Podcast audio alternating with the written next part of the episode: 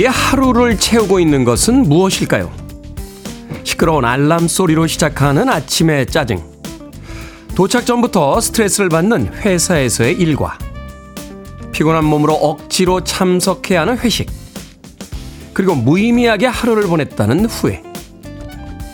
내가 먹는 것이 나를 만들고 내가 채워 넣은 것이 나의 인생일 겁니다. 하루의 좋은 것들을 생각해 보죠. 눈뜨고 마시는 시원한 물 한 잔의 상쾌함. 아직 봄의 청량함이 남아있는 아침의 공기. 점심을 기다리게 하는 회사 앞에 새로 생긴 식당. 그리고 버스에서 내려 여유있게 걸을 수 있는 집으로 가는 골목길. 머릿속에 좋은 것들을 떠올려 보면 오늘 하루가 그렇게 나쁘게만 느껴지진 않을 겁니다. 6월 15일 목요일 김태훈의 프리웨이 시작합니다. 한 주의 피로도 몰려오고 하지만 주말이 눈앞에 보이는 것 같고 목요일의 아침 댄 하트만의 Instant Replay로 시작했습니다. 빌보드 kid의 아침 선택 김태훈의 프리웨이 저는 클 태자 쓰는 테디 김태훈입니다. 윤태주님 좋은 아침입니다. 이희수님 안녕하세요. 이미경님, morning, morning, good morning입니다. 여기는 부산인데 날씨가 상쾌하네요. 오늘도 즐거운 하루를 시작할 수 있을 것 같습니다. 목요일이니까요. 라고 하셨고요. 3792님께서 오늘은 월급날 기분 좋게 하루를 시작해 봅니다. 라고 하셨습니다. 그렇군요. 오늘 6월 15일이죠. 월급날. 누구에게는 기분 좋은 월급날인데 저는 오늘 카드 결제일입니다. 통장에서 또 얼마나 빠져나갈지 벌써부터 조금 두려워지는군요. 5386님, 테디 아침에 일어났는데 햇볕이 쨍하면 무섭습니다. 하루 종일 택배라는 아들 생각하면 요즘은 일하면서 하루에 생수를 마트에서 5리터는 더 사먹는 것 같다고 본인이 물 먹는 하마 같다는 말에 웃었습니다.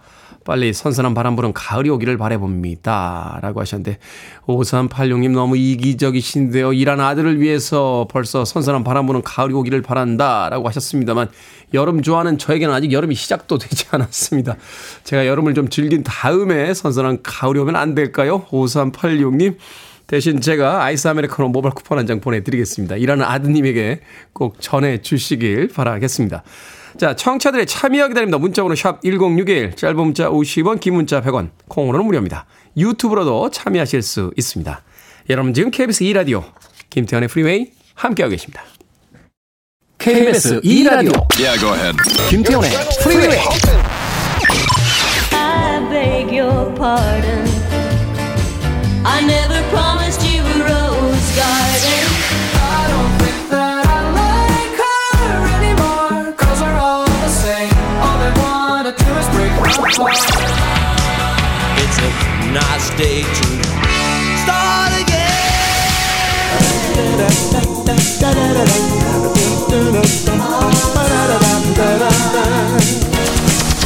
We don't stop the music. 예전에 한국인이 사랑하는 팝송 100이라고 하면 반드시 들어가던 그런 음악이었습니다.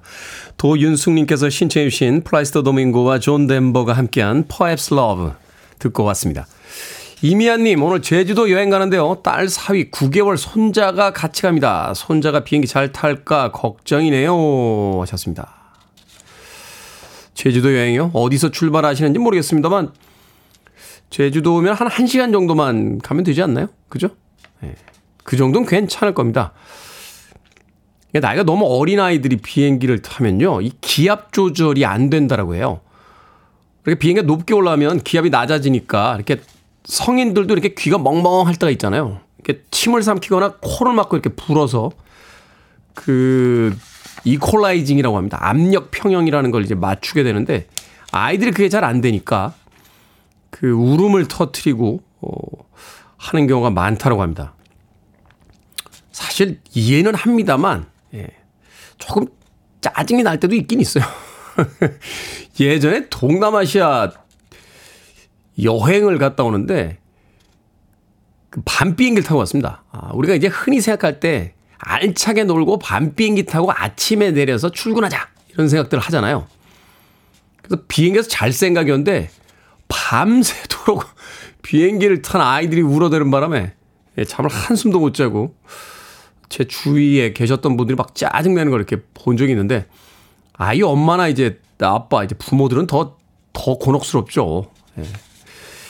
또 그래도 우리가 그런 걸 좀 이해해 줘야 아, 또 아이들을 키울 수 있지 않나 하는 또 생각도 듭니다. 아, 이미아님, 제주도 여행 잘 다녀오시길 바라겠습니다. 남윤수님, 안녕하세요, 테디. 어제 아침 오프닝 멘트 듣고 다음 생에 나는 뭘 할지 하고 하루를 보냈답니다. 다음 생에 뭘 할지 고민하지 마시고 이번 생에 하시라니까요. 이번 생에 합시다. 이번 생에. 다음 생에 또 여기서 똑같이 태어난다는 보장이 없어요. 예? 네팔의 세르파로 태어날 수도 있고, 예, 그렇지 않습니까?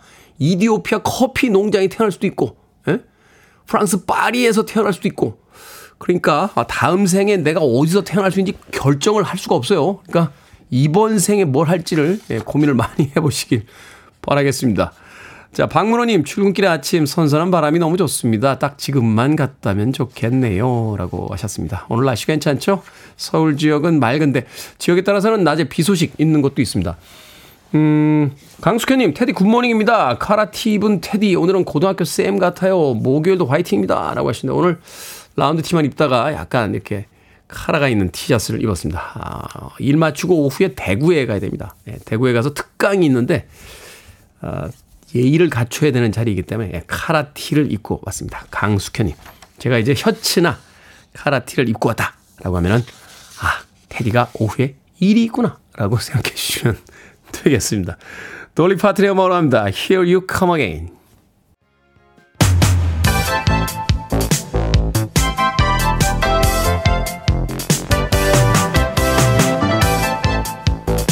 이 시간 뉴스를 깔끔하게 정리해 드립니다. 뉴스 브리핑 캔디 전예현 시사평론가와 함께합니다. 안녕하세요. 안녕하세요. 전예현입니다. 자, 어제가 국회 대정부 질문 마지막 날이었습니다. 오염수, 노사 문제, 장애인 보호 등 다양한 사안들이 다뤄졌죠?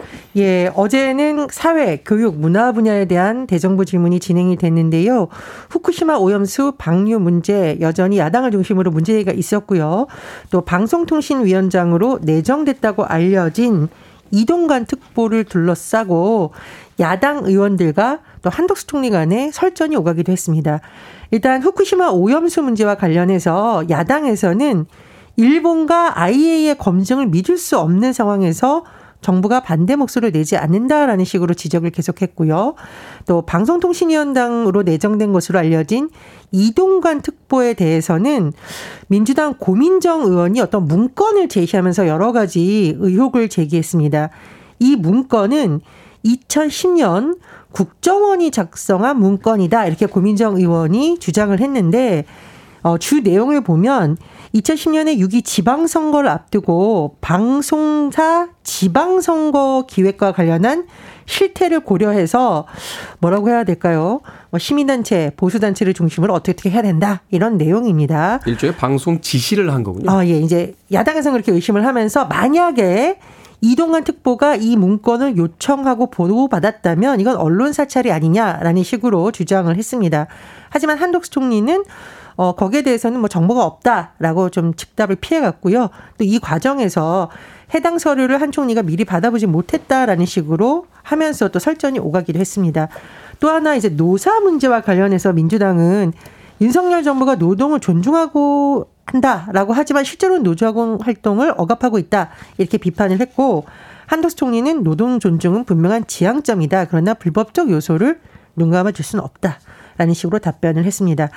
자, 사실 뒤에 여야 의원들이 질의할 때 막 서로 고성을 지르기도 하잖아요. 왜 이렇게 소리들을 질러대시죠? 그러니까요. 그리고 본인의 순서도 아닌데 다른 당 의원이 질의할 때 방청석에 있던 의원들이 막 소리 질러서 저지하는 경우도 있거든요. 그런데 참 보기 드문 광경이 펼쳐지기도 했죠. 국민의힘의 비례대표 의원인 김예지 의원, 시각 장애인이죠. 김예지 네. 의원이 장애인 학대 사건에 대한 수사 엄벌을 요구했고 또 국회와 정부에서 장애인 정책에 더 신경을 써달라는 취지로 연설을 했는데 이례적으로 여야 의원들 사이에서 큰 박수가 터져나왔다 이런 소식도 전해집니다. 네. 자, 전현희 국민권익위원장에 대한 감사 보고서 공개 과정을 놓고 감사원이 시끌시끌합니다. 그렇습니다. 이 최종 의결 기구인 감사위원회를 거치지 않고 사무처에 의해서 이런 것이 공개되었다라는 주장이 제기된 건데요. 이게 이제 헌법기관에서 있을 수 있는 일이라는 문제제기가 있는 겁니다. 조은석 감사위원의 주장을 요약해 보면 감사원 사무처가 정해진 절차를 어기고 전현희 권익위원장 감사 결과 보고서를 공개했다라는 건데요. 원래 이제 감사위원회가 의결을 해야 사무처가 이것을 반영해서 보고서를 수정하고 주심에게 확인받고 해야 되는데 이 과정을 패싱 건너뛰었다는 거죠. 하지만 이에 대해 감사원 사무처에서는 조인석 위원의 요구대로 감사 보고서를 수정하고 열람할 수 있도록 했지만 사실과 다른 내용은 반영 못했다라고 하는데 이 논란이 지금 정치권으로도 확대되고 있습니다. 민주당에서는 유병호 사무총장을 파면해야 된다라는 지금 주장이 제기되고 있고요. 국회 법자위 소속 민주당 의원들은 권익위의 감사 보고서 조작이라고 주장을 하면서 국정조사를 추진하겠다고 밝혔습니다. 또 일부 시민단체에서는 예를 들면 참여연대에서 이런 주장이 나왔는데요. 유병호 사무총장이 감사원의 독립성을 뿌리째 흔들고 있다. 수사하고 파면해야 된다. 이런 입장을 내기도 했습니다. 네. 시간 좀 끌 것 같네요. 자, 주식 시장에서 어제 다섯 개 종목이 비슷한 시간대에 하한가로 떨어졌습니다. 금융감독원이 불공정 거래가 있었는지 조사에 착수했다고요? 그렇습니다. 어제 주식시장에서 특이 현상이 나타난 건데요. 유가증권시장 상전사인 박림, 동일산업, 만호제강, 대한방직 그리고 코스타 종목인 동일금속 이렇게 다섯 개 종목이 정오를 전해서 비슷한 시각에 하한가로 진입을 했습니다. 왜 이랬는지 이제 원인은 앞으로 파악을 해야 될 것 같은 것으로 보이는데요. 소위 이야기는 이제 작전이 걸렸다는 건가요? 라는 이제 의혹이 제기되고 있는 상태이죠. 이걸 이제 앞으로 밝혀내야 되는 건데 금융위원회와 금융감독원, 한국거래소에서 지금 비상에 걸렸다고 합니다. 도대체 왜 이런 현상이 일어났느냐? 그리고 거래 질서를 재정립하고 투자자 보호 방안을 마련하겠다라고 일단 입장을 낸 상태입니다. 자, 오늘 한국거래소에서 이 해당 종목들에 대해서 매매 거래를 정지를 하고요. 조회 공시를 요구한 상황이고 동일금속, 박림, 만호제강을 비롯한 세 개 종목은 투자 주의 종목으로 지정했습니다. 그런데 이제 일부 네티즌과 투자자들 사이에서는 이게 혹시 시세 조정 불공정 거래와 연루된 것 아니냐는 의혹이 지금 제기되고 있는데요. 네. 어, 이 흐름이 지난 4월 일어난 주가 폭락 사태와 비슷하다 이런 의견도 나온다고 합니다. 어쨌든 앞으로 이제 금융당국의 조사라든가 이런 결과를 봐야 되겠는데 어, 주식시장에 대한 개미, 개인 투자자들의 신뢰가 훼손되면 안 되잖아요. 근데 자꾸 이런 일이 반복돼서는 안 될 것으로 보입니다. 이 종목은 아닌데 제 종목도 많이 떨어졌습니다. 자, 도널드 트럼프 전 미국 대통령이 연방법원에서 재판을 받았습니다. 아, 받습니다. 국가기밀을 불법 반출한 혐의로 기소가 됐죠? 그렇습니다. 트럼프 전 미국 대통령은요, 전현직 미국 대통령 중 처음으로 연방검찰에 의해 기소가 됐고, 마이애미 연방법원에 출석을 했습니다. 트럼프 대통령이 계속 무죄를 주장하고 있는데, 또 트럼프 전 대통령 지지자들이 법원 주변에 몰려 들어와서 하루 종일 이 법원 주변이 시끌시끌했다라고 합니다. 네. 이 지지자들은 이제 이 트럼프 전 대통령에 대한 검찰의 기소에 대해서 굉장히 반발하고 있는 입장인 것으로 전해지고 있는데 하지만 미국 연방 검찰은 트럼프 전 대통령에게 무려 37개 혐의가 있다고 보고 있습니다. 엄청나군요. 예, 특히 국방 관련 기밀 정보를 퇴임 후에도 보유한 혐의가 31개. 사법 정찰을 방패한 방해한 혐의가 6개라는 건데 예를 들어서 검찰의 주장을 보면 트럼프 전 대통령이 반출한 문건에는 미국의 국방 역량, 핵무기 프로그램, 군사 공격 시에 미국과 동맹국의 취약점까지 포함됐다라고 검찰은 보고 있는 것으로 전해졌습니다. 그런데 어 트럼프 전 대통령 예전에도 기소된 소식이 있지 않았냐 말씀하실 수 있는데 지난 4월에 트럼프 전 대통령이 기소된 것은 성추문 입막은 혐의로 뉴욕 지방법원에 기소된 겁니다. 즉 연방범죄로 기소된 것이 이번 사건인데요. 잘 보시면 이 혐의가 국가 안보와 관련된 점이잖아요. 그렇죠. 만에 하나 유죄를 받는다 이러면 대선을 앞두고 미국 정치권의 파장이 굉장히 커질 수도 있다라고 주목이 되고 있는 상황입니다. 이렇게 법을 많이 어기신 미국 대통령은 처음 보는 것 같은데요. 자, 오늘의 시사 엉뚱 퀴즈 어떤 문제입니까? 예, 앞서 하한가 사태 관련 소식 전해드렸죠. 하한가니 하여가가 생각납니다. 네. 저는 근데 이 하여가가 서태지와 아이들의 너에게 거 이거 작가님한테 혼날 뻔했는데 그 하여가 아닙니다. 저도 그렇게 알고 있습니다. 아, 그 하여가 아닙니다. 이런들 어떠하리 저런들 어떠하리 이 시조 하여가이고요. 이방원이 시조를 이제 읊은 것으로 전해지죠. 고려 개혁과 조선 건국을 두고 이방원은 이 사람과 의견을 달리했고 이 사람을 설득하기 위해 이 시조를 전한 것으로 알려져 있죠. 의견을 달리했던 이 사람 누구일까요? 고려 말 문신 겸 학자입니다. 1번 윤동주, 2번 정몽주, 3번 몽타주, 4번 의식주. 정답 아시는 분들은 지금 보내주시면 됩니다. 재미는 오답 포함해서 모두 10분에게 아메리카노 쿠폰 보내드립니다. 이런들 어떠하리 저런들 어떠하리로 시작하는 시조 하여가는 이방원이 지었는데요. 고려 말기 문신 겸 학자인 이 사람을 떠보고 회유하기 위해 지었습니다. 이 사람은 누구일까요? 1번은 윤동주, 2번은 정몽주, 3번은 몽타주, 4번은 의식주 되겠습니다. 문자번호 샵 1061, 짧은 문자 50원, 긴 문자 100원, 콩으로는 무료입니다. 뉴스 브리핑 전예현 시사평론가와 함께했습니다. 고맙습니다. 감사합니다. 독특한 헤어스타일이 굉장히 인상적이었죠. 빌리 아이돌입니다. White Wedding.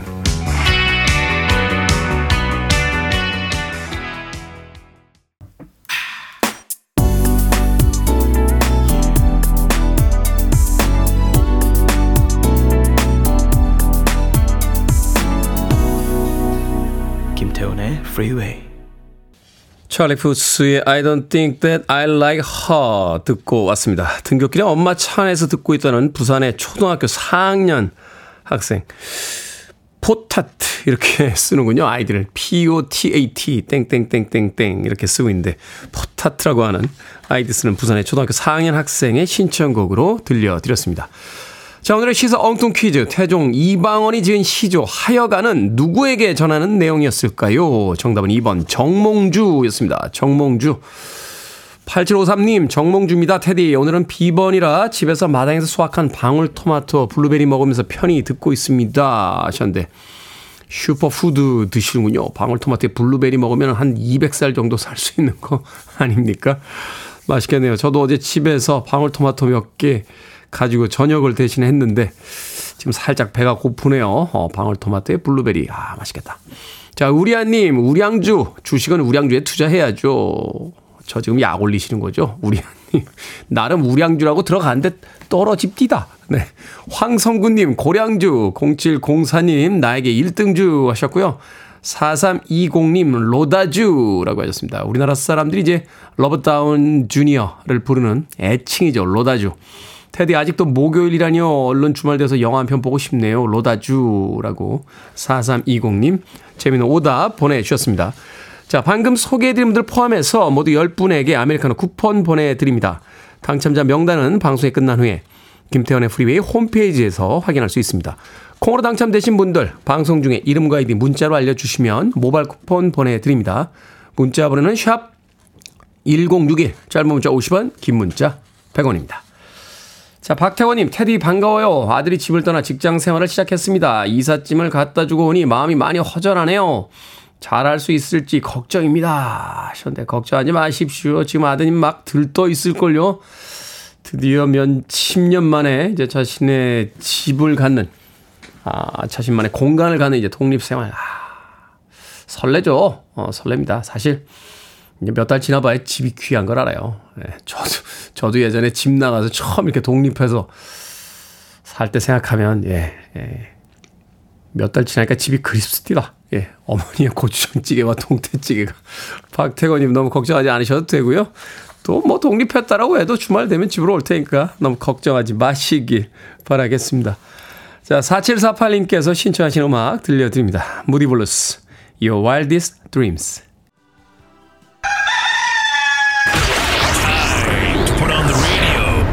김태훈의 Freeway. Are you ready?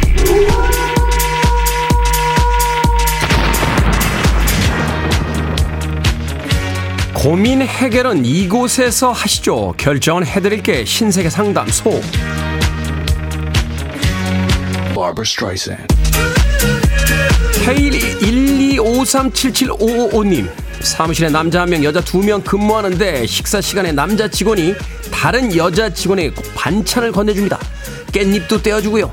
그러지 말라고 할까요? 아니면 내버려 둘까요? 내버려 두세요. 둘이 썸 타는데 괜히 심술 나신 것 같은데. 1907님, 한 달째 다이어트 중입니다. 직장 동료가 점심을 사준대요. 먹을까요? 아니면 먹지 말까요? 먹지 맙시다. 한 번 얻어 먹으면 한 번 또 사줘야 하니까 다이어트 물 건너 갑니다. 3879님, 직장에 진짜 꼴 보기 싫은 사람이 있어서 정말 출근하기 싫습니다. 그 사람이랑 친해져 볼까요? 아니면 그냥 무시하고 지낼까요? 무시하고 지냅시다. 보기 싫을 땐 이유가 있을 텐데, 친해지고 싶다고 친해지겠습니까? 0446님, 이재후 아나운서 방송을 듣다가 종종 들르는데요. 아예 갈아탈까요? 아니면 말까요? 갈아탑시다. 이재후 아나운서는 KBS 직원이라 청취율이 떨어져도 괜찮지만 저는 잘려요. Barbara Streisand. 방금 소개해드린 네 분에게 선물도 보내드립니다. 콩으로 뽑힌 분들 방송 중에 이름과 아이디 문자로 알려주세요. 그리고 고민 있으신 분들 김 소장에게 편하게 의뢰해 주시기 바랍니다. 문자번호 샵 1061 짧은 문자 50원 긴 문자 100원 콩으로는 무료입니다.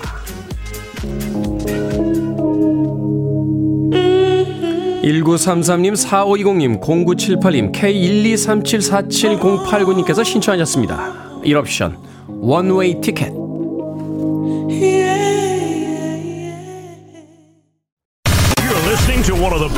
Radio stations around. You're listening to 김태훈의 Freeway.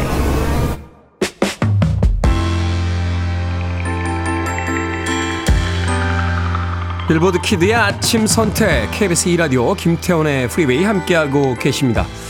이번 주말에 내한 공연이 잡혔죠. 브루노 마스가 있는 실크 소닉의 Leave the Door Open 1부 끝곡입니다. 전 잠시 후 2부에서 뵙겠습니다.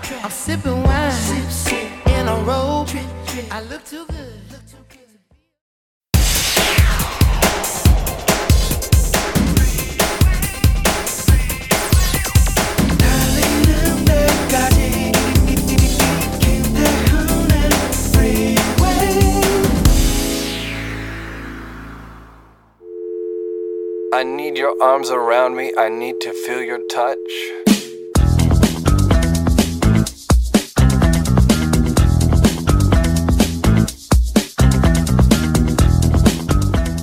아무리 죽을 것 같이 힘이 들어도 1미터는 더 갈 수 있지 않을까? 우리가 정말 포기하는 이유는 불가능해서가 아니라 불가능할 것 같아서라고.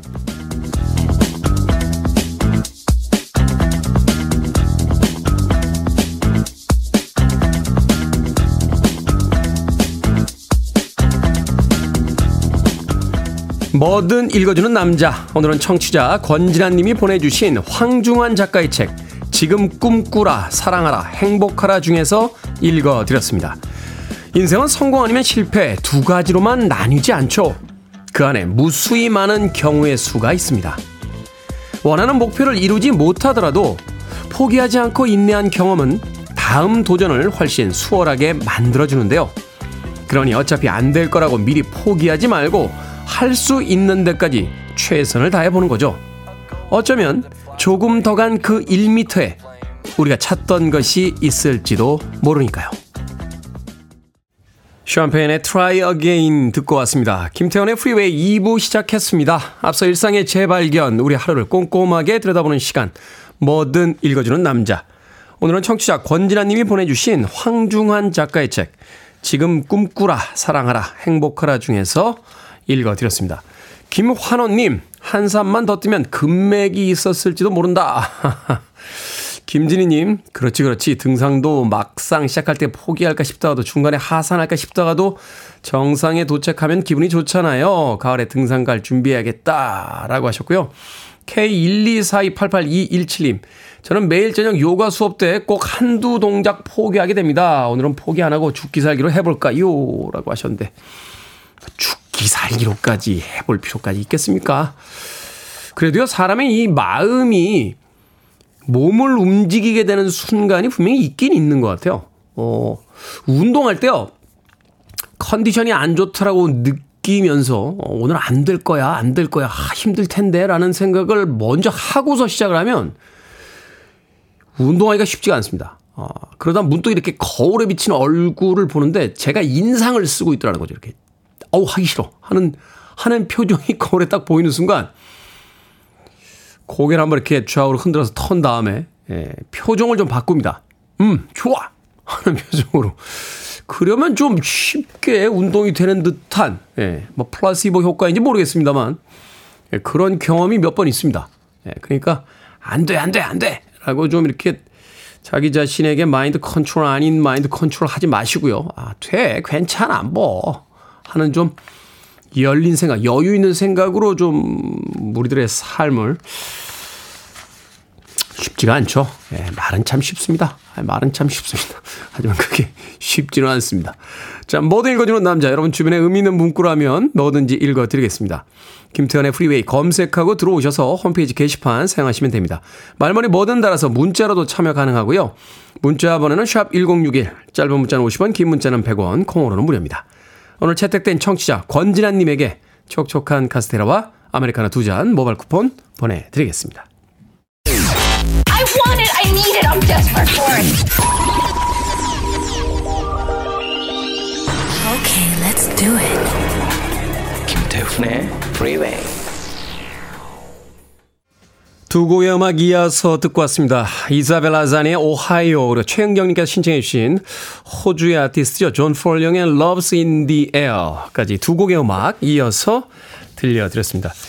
이 존 폴 영의 Love Is in the Air 이 음악을 이제 작곡하고 프로듀서한 프로듀서 그룹이 있습니다. 아, 1964년도인가요? 그 호주에서 결성된 이지 비치라고 하는 호주의 밴드가 있죠.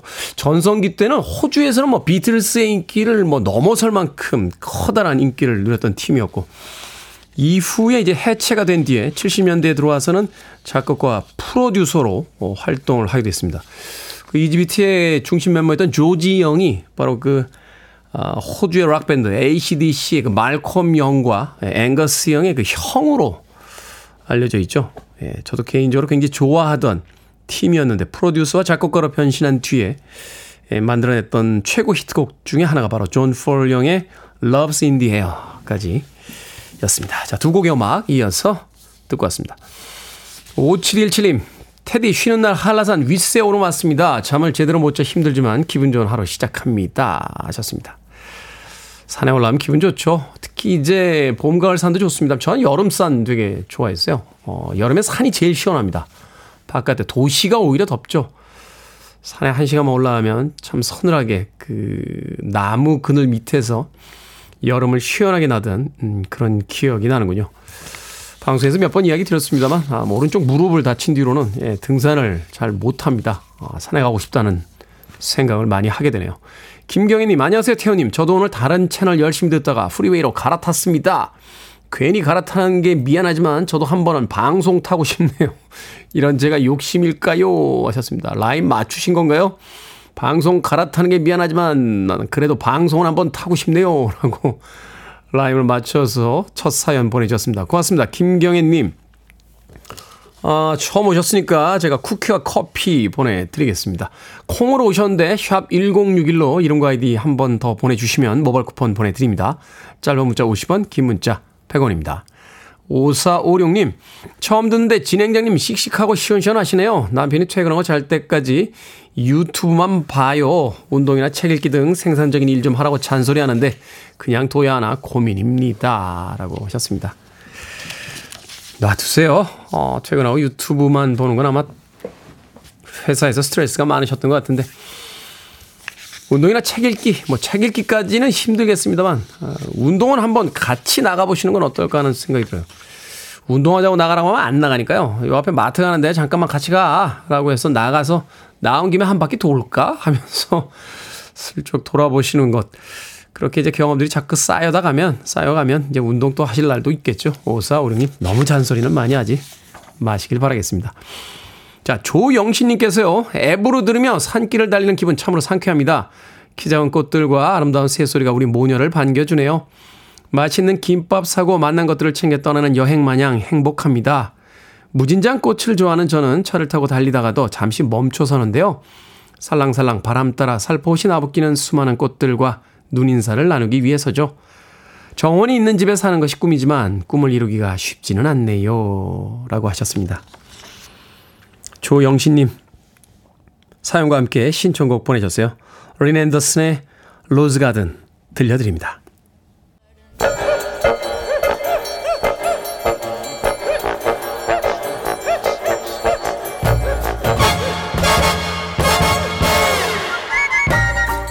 온라인 세상 속 천철살인 해악과 위트가 돋보이는 댓글들을 골라봤습니다. 댓글로 본 세상.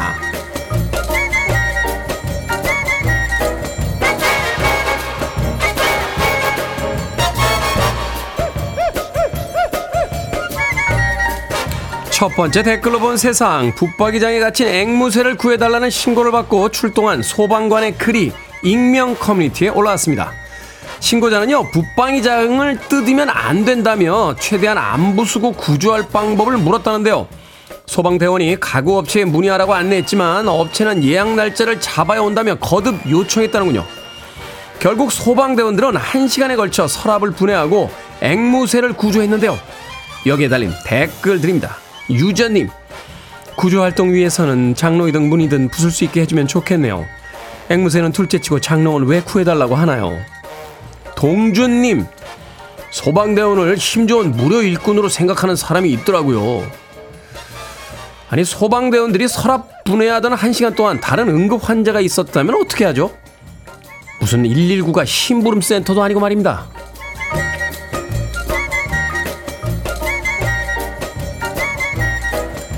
두 번째 댓글로 본 세상 남원 씨가 새로 제작한 춘향 영정이 논란이 되고 있습니다.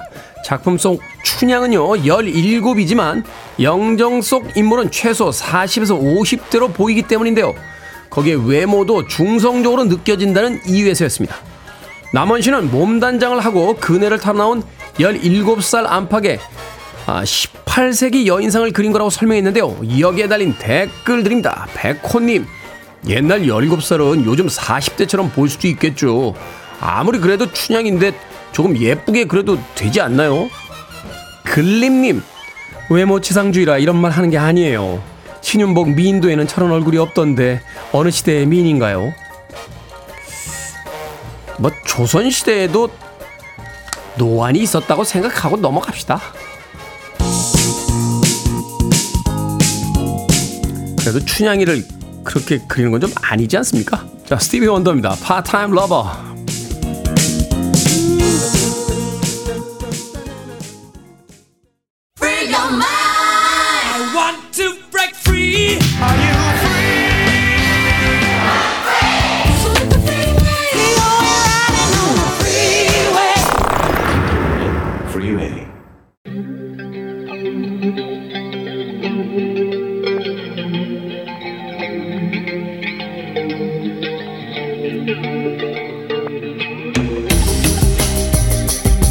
21세기의 키워드로 우리의 역사를 살펴보는 시간입니다. 역사 대자뷰.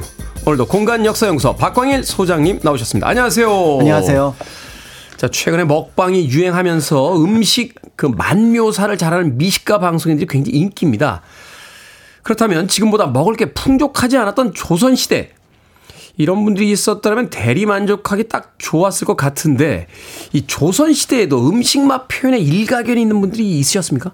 네, 어느 시대나 그 특별하게 그 맛있는 것을 잘 표현하는 분, 그 다음에 기록으로 남겨놓은 분이 있는데요. 아. 어, 조선시대 역시 그런 분은 있습니다. 근데 그러니까 우리가, 다만 우리가 뭘 이렇게 한다고 열심히 해봐야 결국은 조상님들 손바닥 위에서 벗어나질 못하는군요. 그렇죠. 어, 근데 이제 지금과 조금 다른 부분, 아까 이제 음식이 좀 풍족하지 않다고 말씀을 드렸는데 음식을 바라보는 시선도 조금은 달랐습니다. 바로 뭐냐면 음식을 즐기는 것을 좀 경계해라. 음. 이런 의미 를 좀 가지고 있었는데요. 아무래도 여기에 대한 음식, 그러니까 과욕, 과함 이런 것들을 하게 된다면 자연스럽게 그 사람은 조금 욕심을 부리는 사람이다. 이런 평가를 받을 수 있었다는 점. 음식도 즐기는 것, 그러니까 과하게 탐하는 것을 경계하라. 그렇죠. 탐식 뭐 이런 표현은 굉장히 안 좋은 표현이었거든요. 네. 그러니까 이제 음식에 대한 내용이라고 하면 대체로 그러니까 예를 들어서 뭐 요리법을 적은 음식 디미방이라든지 아니면 이제 백과사전류 여기 지역마다 어떤 음식들이 있다. 네. 요런 것들은 굉장히 많은 편이지만 그게 맛이 있다, 맛이 없다. 요런 표현은 거의 볼 수가 없습니다. 그런데 어디에나 특별한 분 예외는 있다고 말씀을 드렸던 것처럼 네. 바로 이제 이 맛에 대한 기록을 남긴 인물이 있는데 바로 허균입니다. 허균. 네. 야, 이 허균은 참, 그, 뜻밖의 어떤 상황에서 항상 이렇게 불려져 나오세요. 그렇죠. 이렇게 갑자기 돌출되는 장면들이 몇 있는데요. 네. 어, 허균은 이제 도문대작이라는 책을 써서 자신이 생각하기에 이 음식은 맛있었고 그 다음에 지역별로 이런 음식들이 맛있었다 이런 아. 기록들을 남겨 놓았습니다. 어, 도문대작이라고 하는 책은 그렇게 큰 책은 아니지만 여섯 개의 챕터 장으로 구성이 되어 있는데 이제 나름대로 그 재료에 따라서 구분을 했습니다. 그래서 병이지류, 과실지류, 어, 비주지류, 해수족지류, 소체지류, 차술, 벌꿀, 기름, 약밥. 요렇게 음. 여섯 장으로 되어 있는데요. 병이는 밀가루라든지 다른 곡물로 만든 음, 그러니까 가루로 내서 만든 음식입니다. 예를 들어 죽떡, 만두 여기에 포함된다고 보시면 될 것 같고요.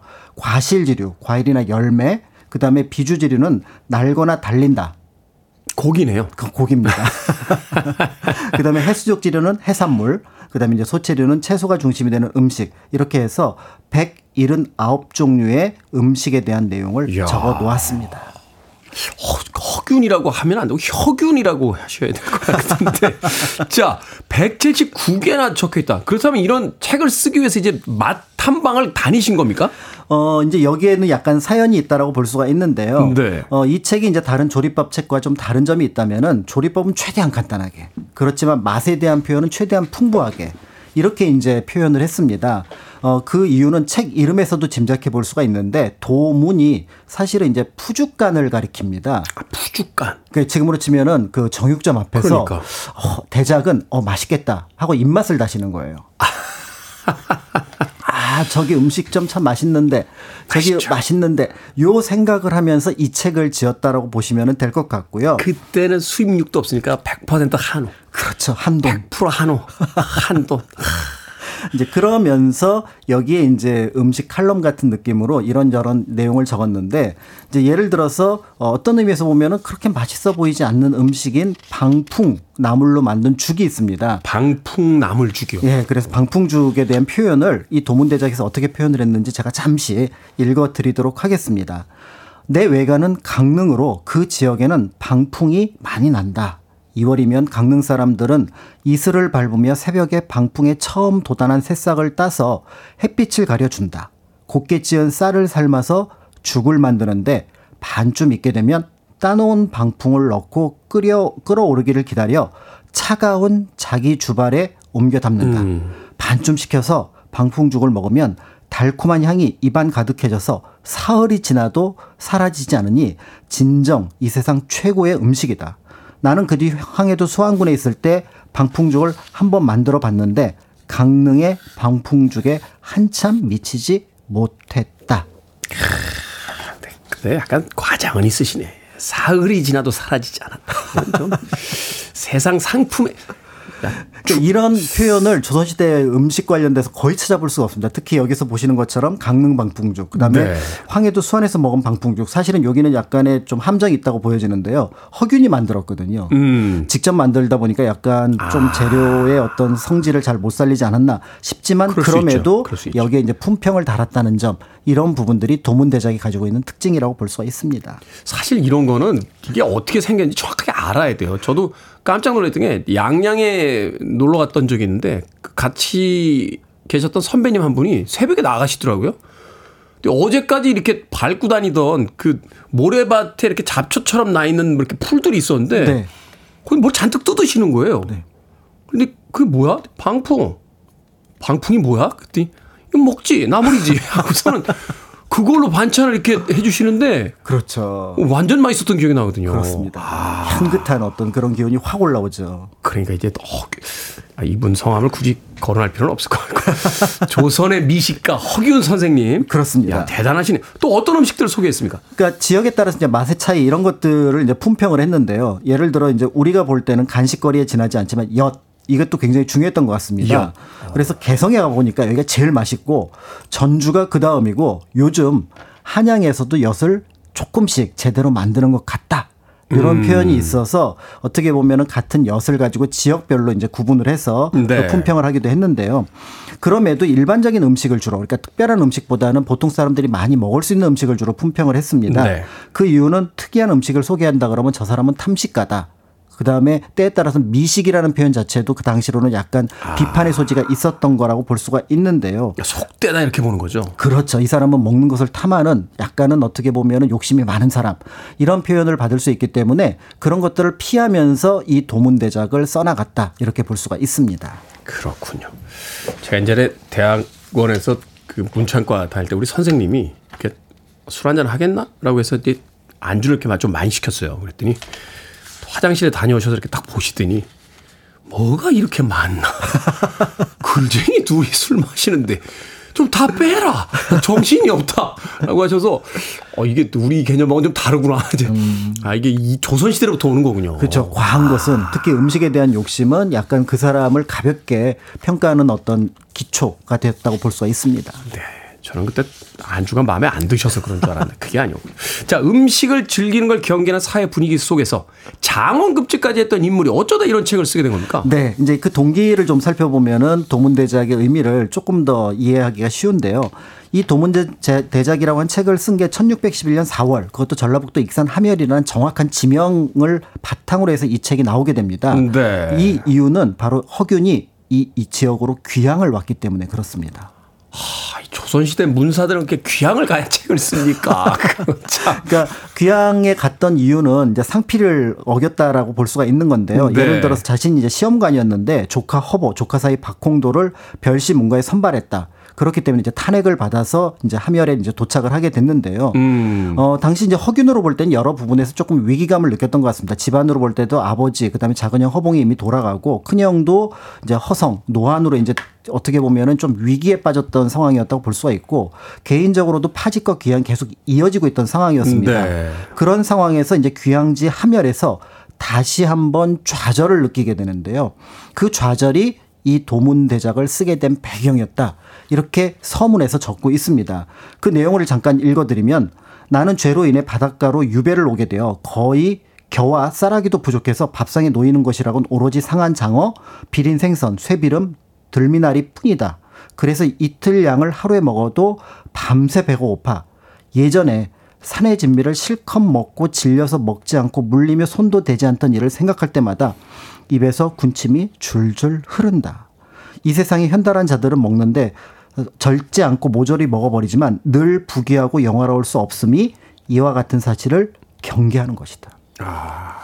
공공한 처지에 이르러, 이르러 보자 자신이 그 예전에 낭비했던 음식에 대한 것들이 이제 떠오른다. 그렇습니다. 그래서 이제 이 맛있는 음식이 하나하나 생각이 났으니 그 생각나는 것들을 바탕으로 이 귀향지에 앉아서 그 책을 써 나갔다라는 점에서 일종의 이제 자신으로 볼 때는 예전에 자기가 먹었던 것들을 기록하는 칼럼 또는 어때에 따라서는 그걸 누군가에 얘기하는 어떤 음식 속의 방송가의 모습을 보여주었다고 볼 수가 있는 거죠. 그렇군요.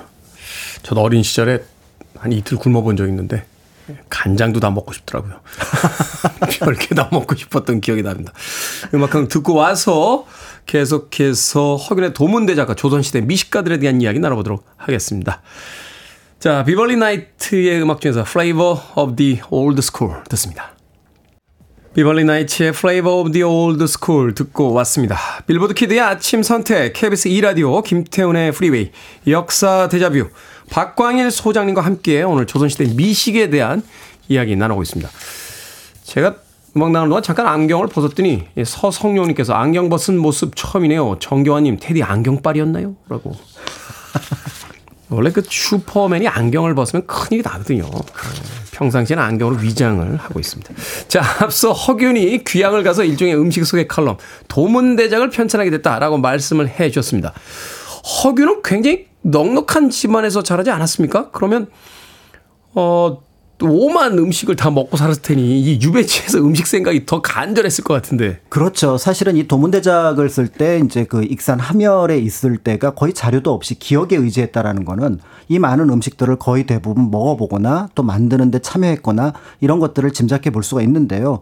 허균 자체가 굉장히 넉넉한 집안이기도 했고 처가나 외가도 굉장히 잘 사는 집안이었습니다. 그렇기 때문에 좋은 음식을 많이 먹었고 또 여러 지역의 관리로서 다니다 보니까 또 맛있는 음식을 먹을 기회가 많았다. 이렇게 볼 수가 있, 있는데요. 네. 한편으로는 귀향을 와서 아, 내 처지가 좀 불우해졌다라고 느꼈을 때 그것을 가장 현실적으로 와닿게 하는 것이 아마 음식의 변화. 음. 이것이 자신의 비참함을 그대로 보여주는 것이 아니었을까. 그렇기 때문에 이 도문대작이 조금 더 가슴에 와닿는 그런 저작이 아니었을까 이런 생각을 하게 됩니다. 지금은 안 그렇습니다만 저희 때만 해도 이제 군대 가서 첫 그 식사를 딱 하게 되면 눈물 확 쏟아지죠. 그렇죠. 집에서 먹던 밥하고 다르니까.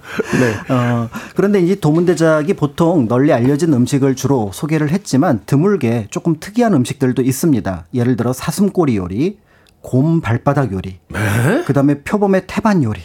이 정도면 거의 몬도가네 아닙니까?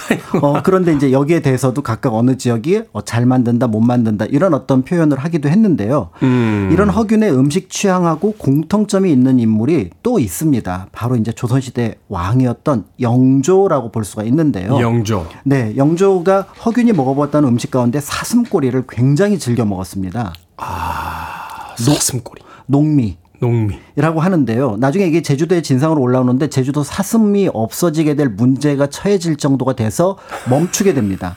근데 멈추게 되는데 나중에 이제 나이가 들어서 신하들한테 그거 내가 안 먹기를 잘했지라고 물어보면서 약간의 호응을 계속 구하는 그런 얘기를 하는데 그때 자주 아쉽구나. 등장했던 요리가 바로 이 사슴꼬리 어, 요리였다고 합니다. 아쉬우시군요. 이 사슴꼬리가. 그러면 왕들이 즐겨 먹은 음식에 대한 기록들도 많이 남아 있지 않습니까? 네, 사실 이제 왕들이 즐겨 먹었던 음식이라고 할 때는 구체적으로 드러, 드러나진 않습니다. 워낙에 이제 왕실 요리가 다양하기 때문인데요. 네. 그런데 그런 영조에게 의외의 지금으로 치면은 소울푸드라고 할 수 있는 음식이 있었는데요. 바로 고추장입니다. 고추장. 네, 바로 이제 이 시기에 고추장이 처음 이제 민간에 등장을 했고 그 민간에 등장했던 고추장이 누군가의 진상으로 이제 그 궁궐에 이제 어떻게 보면은 들어와서 맛을 음. 보게 되었다 이렇게 볼 수가 있는데요. 지금 고추장과는 달랐을 걸로 보입니다. 메주가루에 찹쌀가루, 고춧가루를 섞었기 때문에 단맛이 거의 없는 고추장이었을 걸로 보여지고요. 그러네요. 그래서 이제 민간에서는 여기에 뭔가 고소함을 더하기 위해서 참깨가루, 다시마 이런 것들의 어떤 맛의 변화를 주려고 했던 것으로 보여지는데 네. 그런데 이제 영조가 드셨다고 하는 이 고추장은 조종부라고 하는 사람이 진상을 한 건데요. 여기에는 엿기름, 그다음에 단 간장 이런 것들을 넣었으니까 다른 고추장보다는 조금 단맛이 있지 않았을까? 지금의 고추장에게 조금 더 가까이 간. 그렇습니다. 그러면서 이 고추장을 굉장히 애용을 해서 음식을 이제 다른 반찬으로 삼아서 먹었는데 사실 당시에는 이 고추장이라는 표현보다는 만초 그러니까 남 남쪽의 오랑캐에서 들어온 풀이 고추였기 때문에 만초로 만든 장 또는 고초장, 호초장 이런 표현을 썼습니다. 일본 쪽에서 들어왔다는 거죠? 그때 남쪽에서 들어왔던 거죠. 그런데 이 영- 영조가 고추장을 즐겨 먹은 이유 가운데 하나는 위장병으로 인해서 자극성 음식이 좀 필요했던 것, 입맛을 잃었다 음. 이런 표현을 하는데요. 그렇기 때문에 왕이 오르기 전에 어떤 복잡한 정치 상황 속에서 이미 영조에게는 위장병이 있었고 그래서 다른 음식들이 그러니까 간이 약한 음식들은 어떻게 보면 입에 닿지 않았는데 이 입에 맞지 고추장이 조금은 음식을 먹는데 도움이 되었다 이렇게 볼 수가 있는 것 같습니다. 우리도 오히려 과음한 날 속은 쓰리는데 이렇게 얼큰한 찌개 찾게 되거나 스트레스 많이 받은 날 왜 매운 음식 먹는 거죠? 그렇죠. 영조가 또 스트레스가 좀 많았던 임금입니까? 그렇습니다. 그러니까 이제 고추장을 이용했다. 그런데 영조는 이렇게 음식을 조금 먹은 왕으로 알려져 있지 않습니까? 소식? 그렇습니다. 근데 위장병을 앓았고 굉장히 소식 을 했고 또 때에 따라서는 좀 성격이 까탈스러웠다고 알려져 있는데 음. 이분은 장수를 했거든요. 네. 그러니까 이제 많은 분들이 아니 도대체 어떻게 장수를 할 수 있었을까 하면서 이제 음식과 관련된 몇 가지 자료를 좀 찾아봤던 것 같아요. 그러다 보니까 짐작할 수 있는 내용이 몇 가지가 있는데 그 중에 하나가 지금 말씀하셨던 소식입니다. 보통 임금은 두 번의 수라를 포함해서 총 다섯 번 하루에 식사를 하게 되는데 네. 그 음식상을 세 번으로 줄였습니다. 너무 많다. 세번 네. 줄이자. 그리고 여름에는 진짜로 반찬 몇 가지에 고추장에 음식, 그러니까 물 말아서 밥을 많이 먹기도 했었고요. 네. 그 대신 이제 다른 것들을 좀 챙겨서 드셨는데 좋은 차. 라고 차. 하는 것들을 계속 드셨고 그 다음에 의 의원을 자주 부릅니다 내 의원을 그러니까 이제 건강 진단을 많이 받으신 거죠. 그게 어. 매번 하니까 어떤 일이 발생을 하냐면 초기에 초기에 잡을 수 있고. 초기에 잡을 수 있고 의학 지식이 본인이 굉장히 높아져요. 아 중요하죠. 계속 문진을 하다 보니까 때에 따라서는 내유한을 평가합니다. 네가 병을 잘 모르는구나. 약을 잘 모르는구나. 이렇게 이제 얘기를 하기도 하고요. 그다음에 기본적으로 굉장히 부지런한 음. 생활을 가졌던 인물이었기 때문에 이런 것들이 앞에서 말씀드렸던 작은 병을 갖고 있음에도 불구하고 장수에 도움 이 되지 않았을까 이렇게 보기도 하는데요. 네. 이제 오늘 미식 얘기를 했지만 사실은 이제 허균 같은 경우는 옛 음식에 대한 향수 그래서 이 늘 좋은 음식을 먹을 수 없다는 것에 대한 경계를 얘기를 했고 어 영조 같은 경우는 음식에 대한 절제가 오히려 자신의 건강을 유지했다 이렇게 음. 얘기를 했다는 점에서 사실 오늘 방송의 첫 취지와는 좀 달라지지만 음식이 우리에게 어떤 의미를 가지고 있는지 이런 것들은 다시 생각해 볼 수 있는 계기가 되지 않을까 이런 생각이 듭니다. 그렇죠. 영주 입장에서 이제 조금 먹는 거니까 기왕이면 맛있는 거 이렇게 먹고 싶었던 거겠죠. 역사 대자뷰 오늘은 조선시대 미식가들에 대한 이야기 공간 역사 용서 박광일 소장님과 함께했습니다. 고맙습니다. 감사합니다.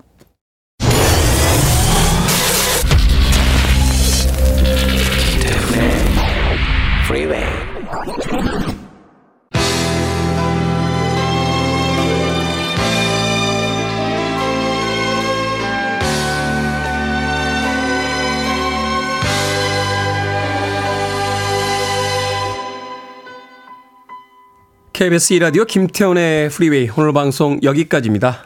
오늘 끝곡은 8094님의 신청곡 뉴튼 패밀리의 Smile Again 듣습니다. 편안한 하루 보내십시오. 전 내일 아침 7시에 돌아오겠습니다. 고맙습니다.